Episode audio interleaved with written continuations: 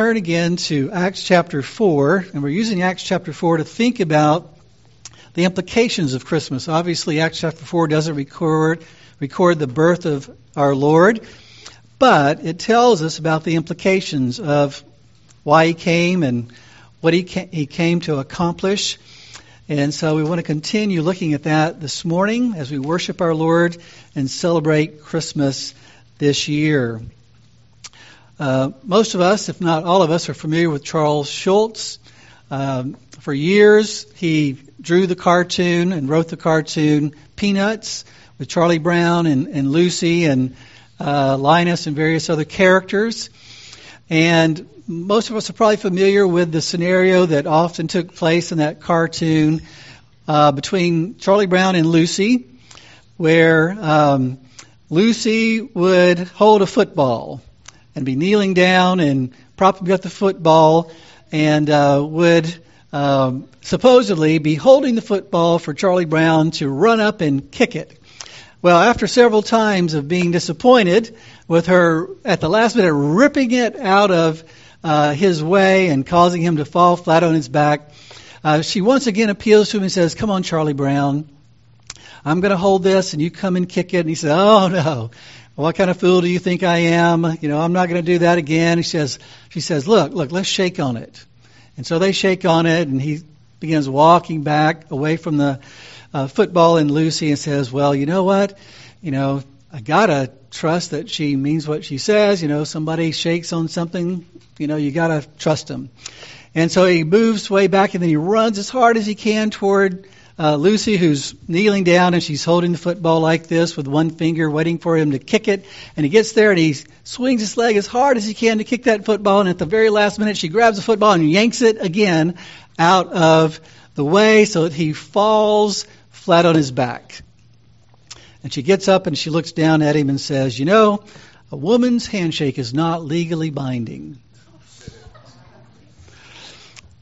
The interesting thing about that story is not so much the issue of whether or not a woman's handshake is legally binding or not, but the, the issue is he's painting a picture of constant and repeated disappointment.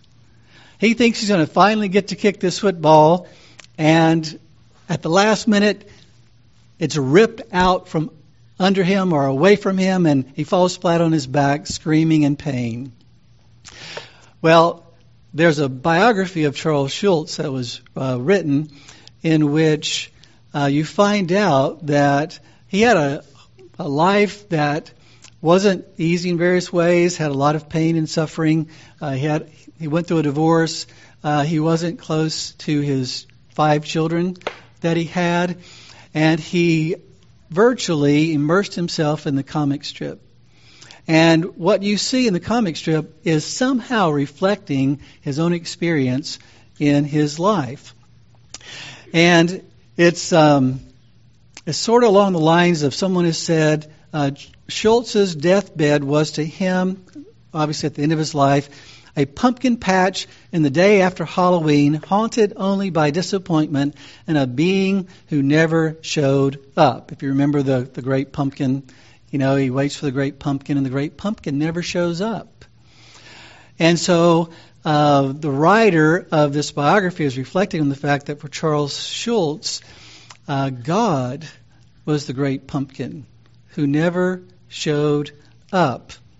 Someone mentioned the fleeting joys and mammoth disappointments are all there, meaning in his cartoon. Fleeting joys and mammoth disappointments the, one of the last things that Charles Schulz said was, ironically, you know that poor kid, he never even got to kick the football. What a dirty trick. He never had a chance to kick the football. That picture was very meaningful to Charles Schulz. Obviously, he referenced it not long before he died, as in some sense a picture of his own life. That was so very, very disappointing in so many ways. And the reality is, that's not just the life of Charles Schulz. That's the life of every person in a fallen world. There are fleeting joys and, and mammoth um, disappointments in a fallen world. But that doesn't mean there isn't any joy to be had at all. The connection is between the joy we're looking for and the world we're in. If we make that the focus, then obviously we're going to be continually disappointed and not be able to find any joy. There has to be something else that our joy is tied to. And Brian um, actually read the passage that Charles Schulz when he did his uh, Charlie Brown Christmas, argued and fought for including, I guess, is it Linus? That reads Luke chapter 2 and reads that passage that Brian refers to about, Do not be afraid, for I bring you good news of great joy, which will be for all the people. For in the city of David, there's been born for you a Savior who is Christ the Lord. And if you watch the Charlie Brown Christmas, you see the issue with the the terrible Christmas tree that he finds, and they think Charlie has ruined Christmas, and he feels like he's ruined Christmas. And then you have the reading of Luke 2, and you find out where the real joy in Christmas comes from.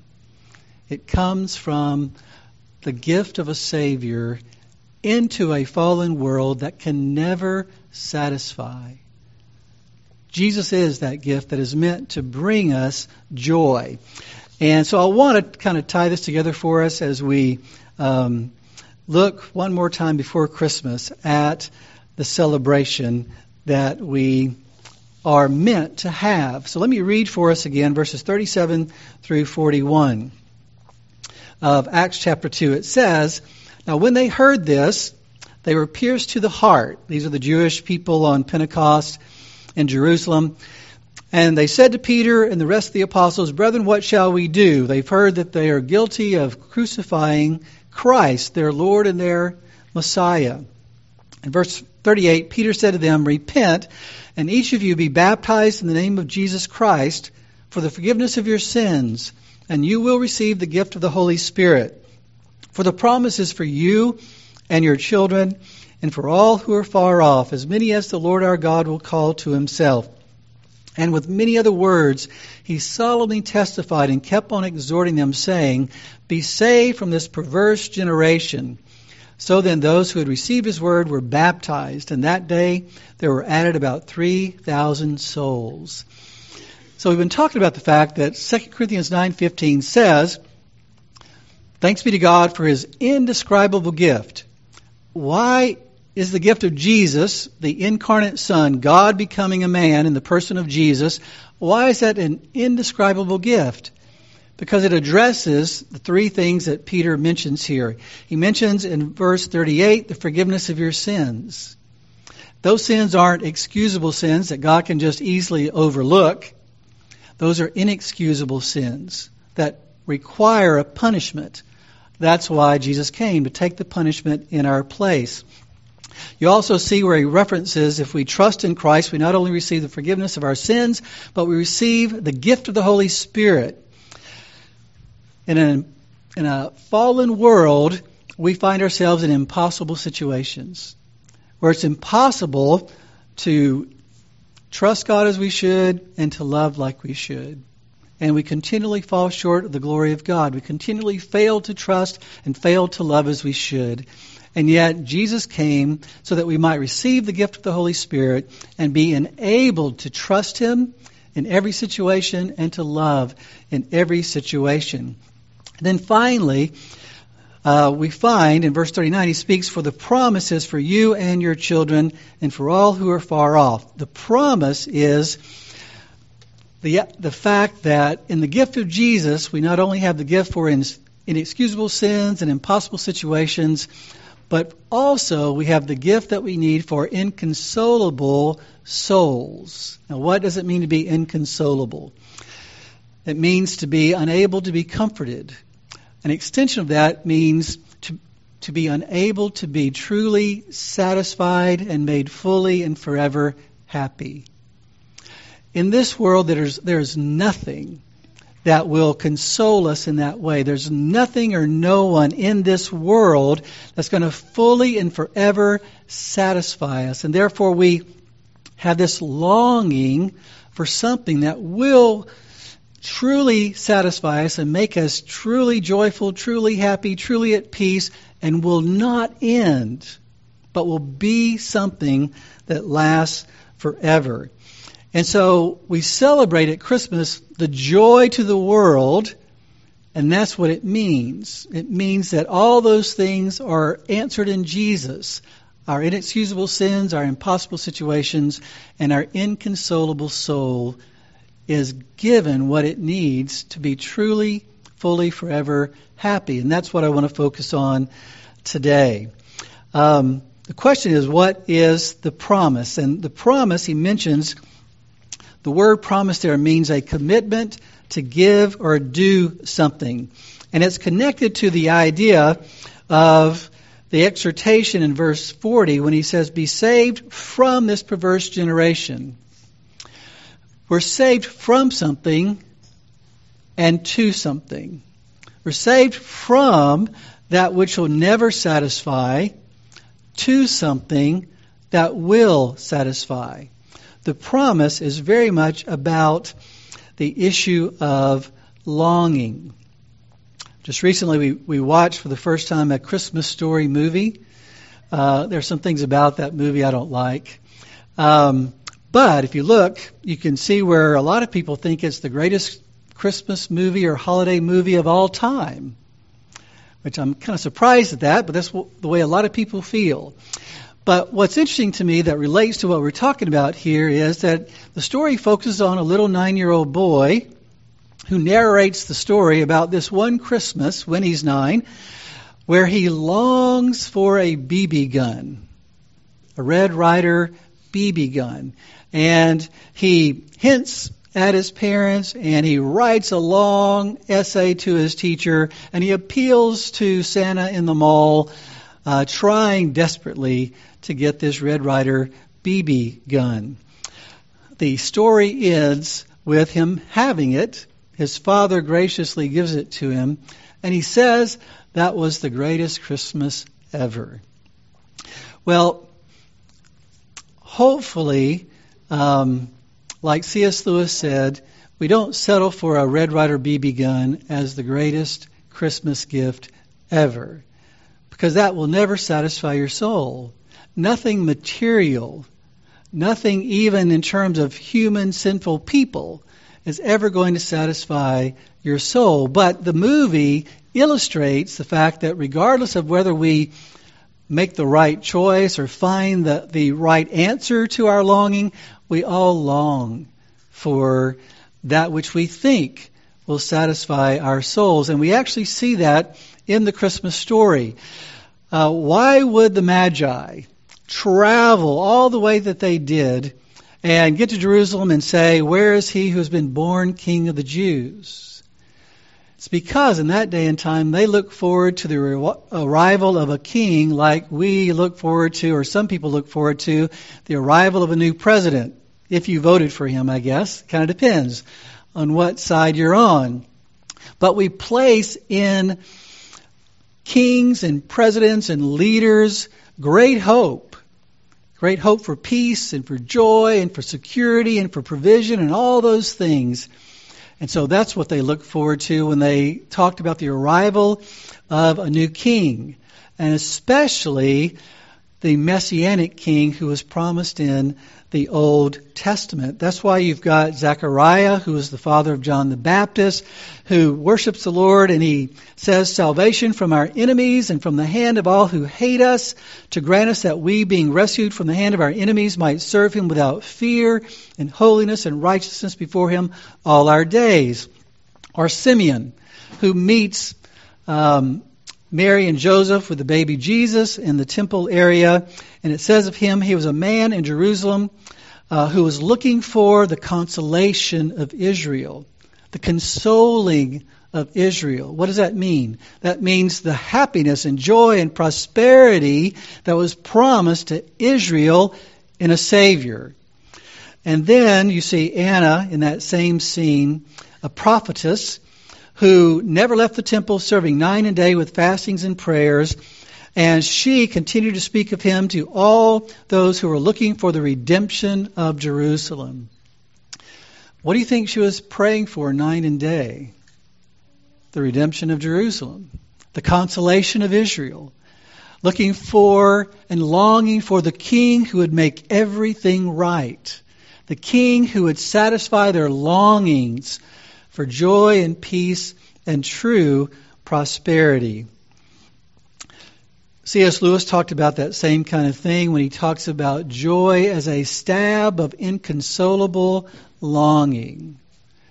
That we begin to see that there's joy in something outside of this world. Um, Tolkien described it this way. He said, We know that there must be a world in which people eat because we get hungry.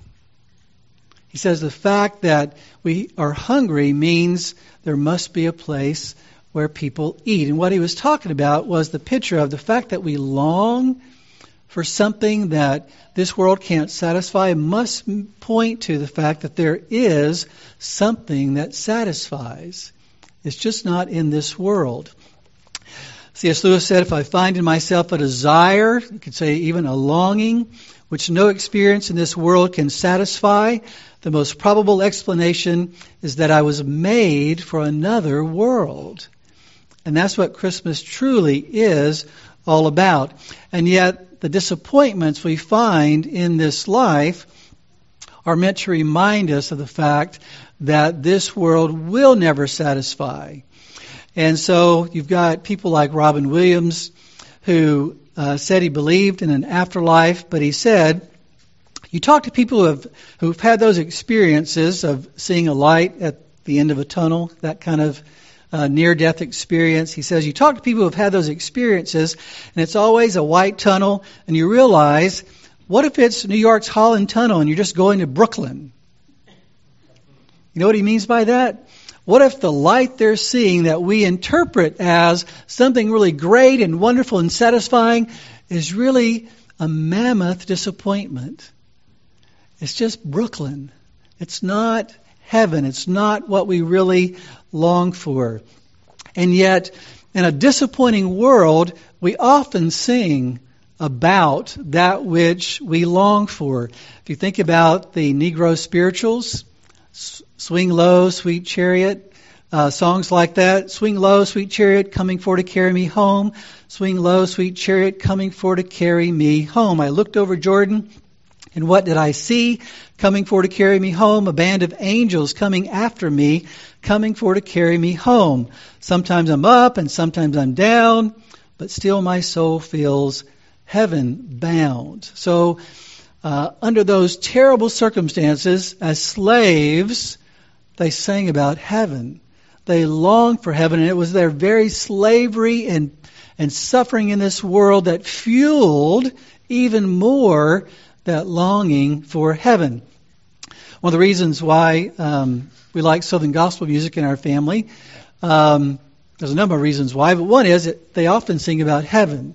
And one of these songs is uh, Sweet Beulah Land. Beulah is a, a, reference to heaven that's found in the Old Testament.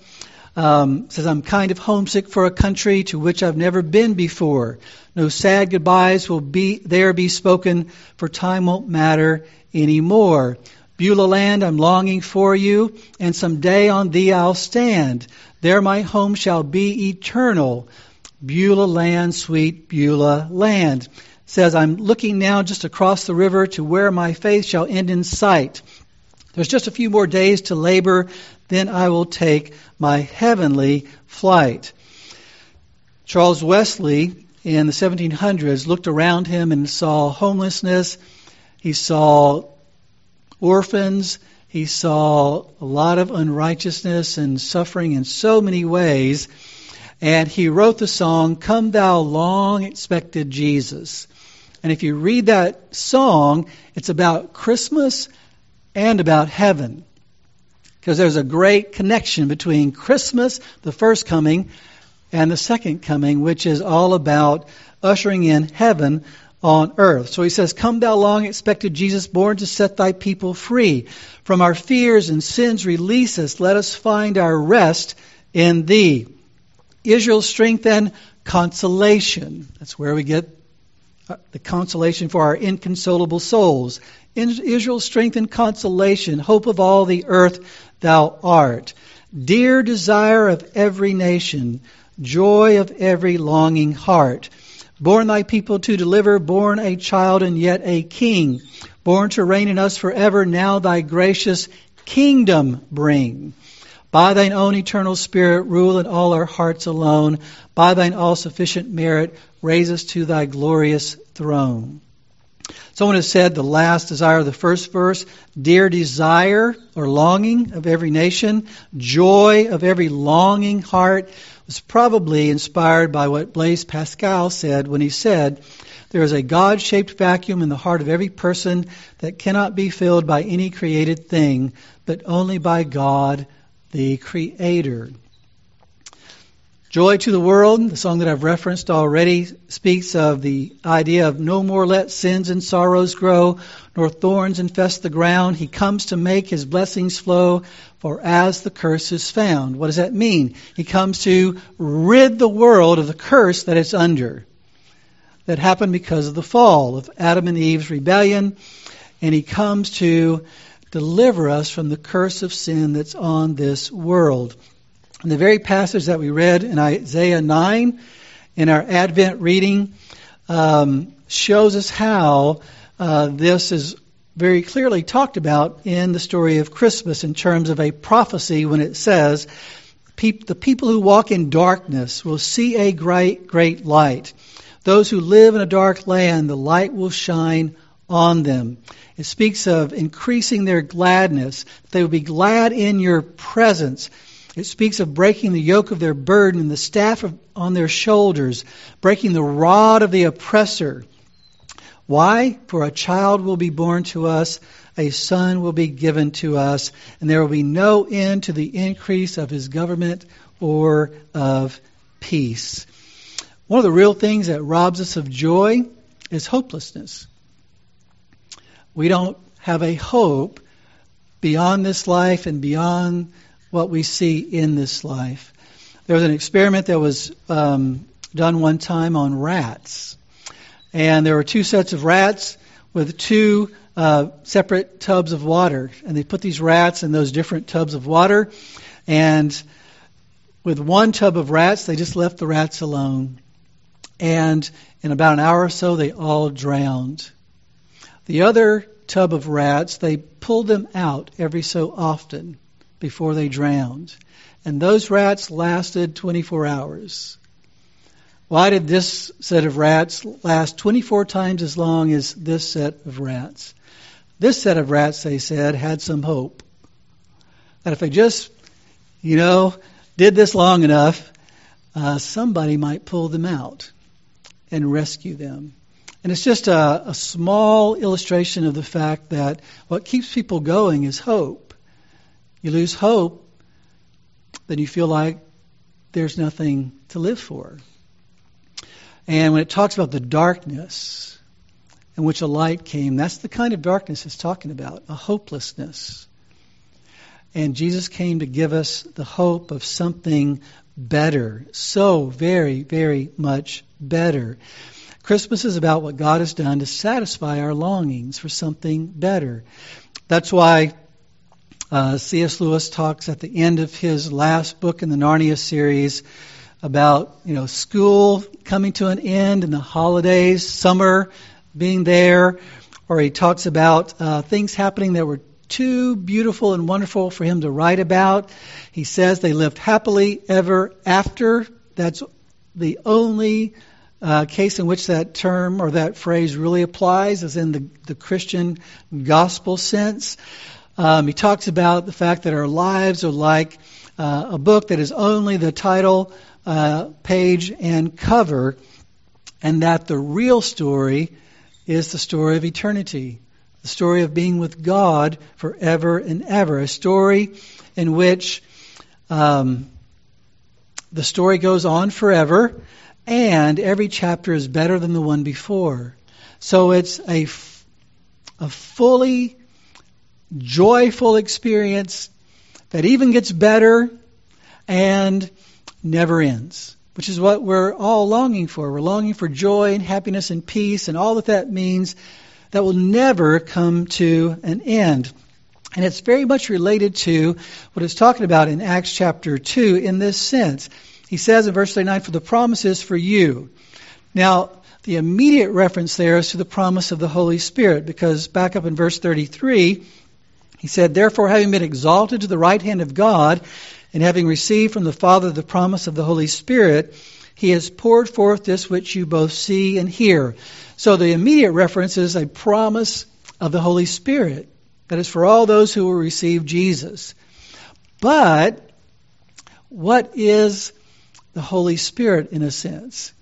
He is a down payment on what is to come. It says that in Ephesians chapter 1. In him you also, after listening to the message of truth, the gospel of your salvation, having believed, you are sealed in him with the Holy Spirit of promise, who is given as a pledge of our inheritance, with a view to the redemption of God's own possession, to the praise of his glory. So what is Paul saying there? When you receive Jesus by grace through faith, you receive the Holy Spirit, and you received all that the Holy Spirit is, in a sense, a down payment for which is an inheritance.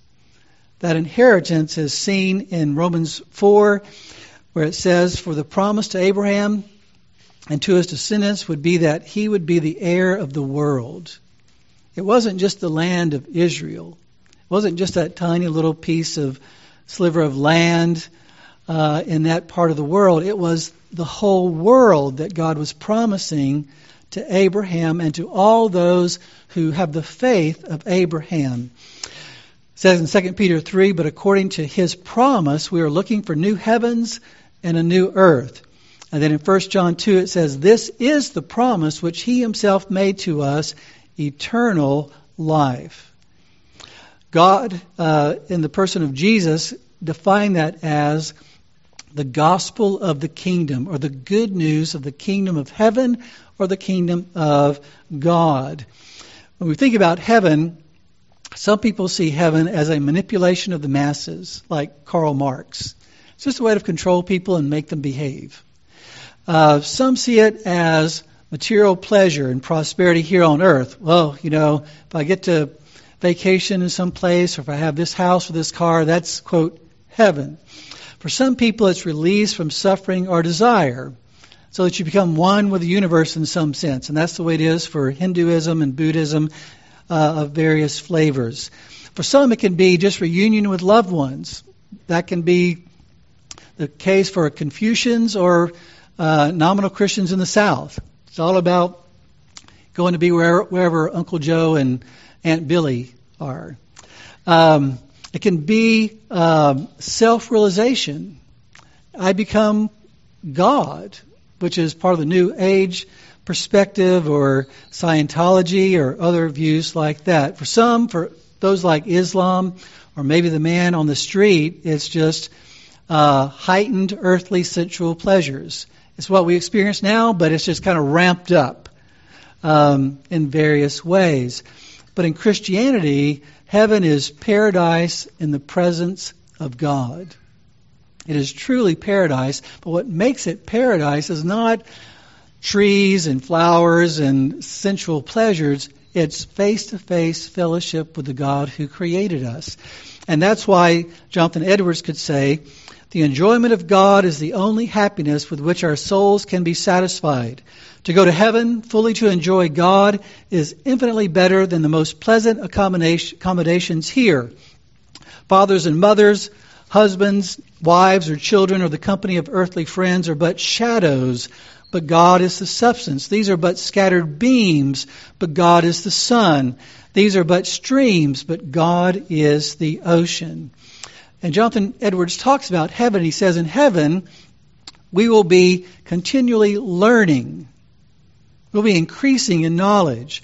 And he says, as we increase in knowledge, we'll actually get holier.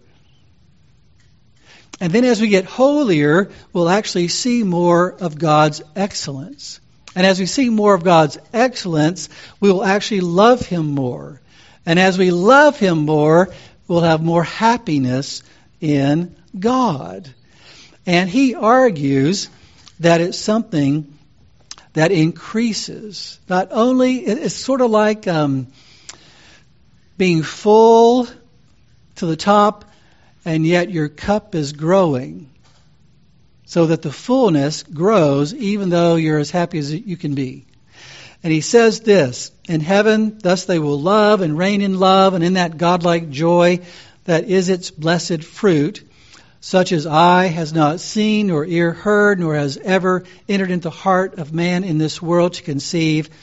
And thus, in the full sunlight of the throne, enraptured with joys that are forever increasing and yet forever full, they shall live and reign with God in Christ forever and forever. And so, when we think about um, what Christmas is all about, it's about um, the gift of Jesus.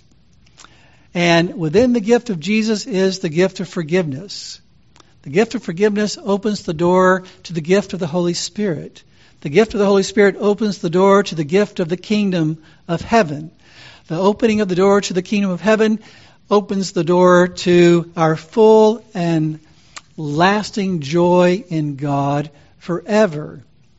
And that's why we sing, Joy to the world, the Lord has come. Because in Jesus we have the satisfaction, the fulfillment, the answer to every ultimate problem that we have. And John 3:16 says for God so loved the world that he gave his only begotten son that whoever believes in him shall not perish but have eternal life. Which means that you can receive him or not that all that we've talked about in terms of what God intends for us to receive in terms of joy requires us to receive Jesus. To receive the joy to the world that God has provided requires that we receive Jesus. And in order to do that, we have to see our sin as something that is evil and deserves God's just punishment in hell. And we have to turn to God for mercy. And we have to trust Jesus, receive Jesus, embrace Jesus as our Lord and as our Savior. And as we receive Him, we receive all that He came to accomplish and all that He came to give, which is the forgiveness of sins, the gift of the Holy Spirit, and the promise of eternal life in the kingdom to come.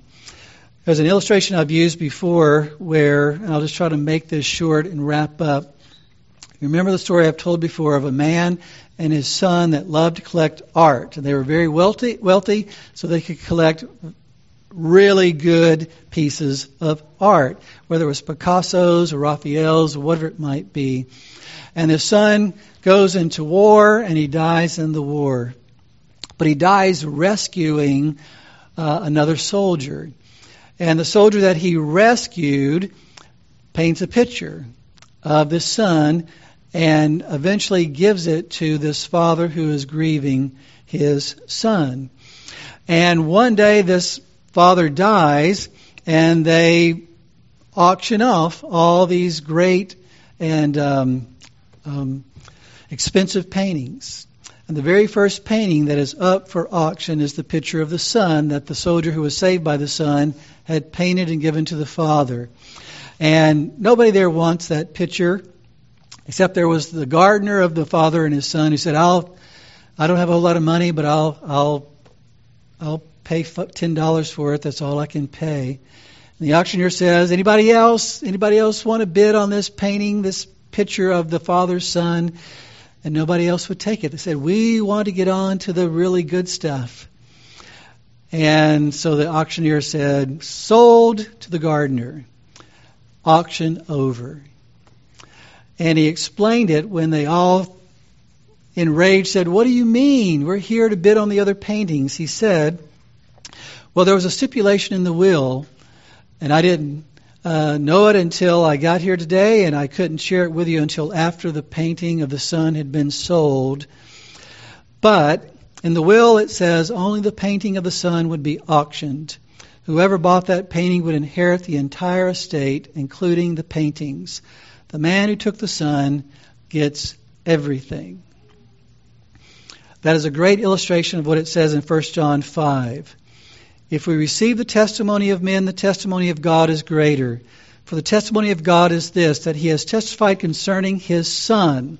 The one who believes in the Son of God has the testimony in himself. The one who does not believe God has made him a liar, because he has not believed in the testimony that God has given concerning his Son. And the testimony is this, that God has given us eternal life and this life is in his Son. He who has the Son has the life. He who does not have the Son of God does not have the life. These things I have written to you who believe in the name of the Son of God, so that you may know that you have eternal life. That's what is meant when the angel said, Do not be afraid. For behold, I bring you good news of great joy, which will be for all the people. For today in the city of David there has been born for you a Savior who is Christ the Lord. Have you received that joy? Have you received Jesus? Are you rejoicing in Him this Christmas? We have much, much to rejoice over. Let's pray. Father, we do pray that you would Help us all to receive the gift of your Son and to receive the promised joy that's in your Son and only in your Son. And help us this Christmas, however this, how hard this year may have been for us, however, how tempted we are to fear and to despair. Help us to rejoice in the gift of your Son in light of all that that gift means to us. Help us even now as we sing and as we prepare for the Lord's Supper to celebrate what you've done for us. And we thank you. In Jesus' name, amen.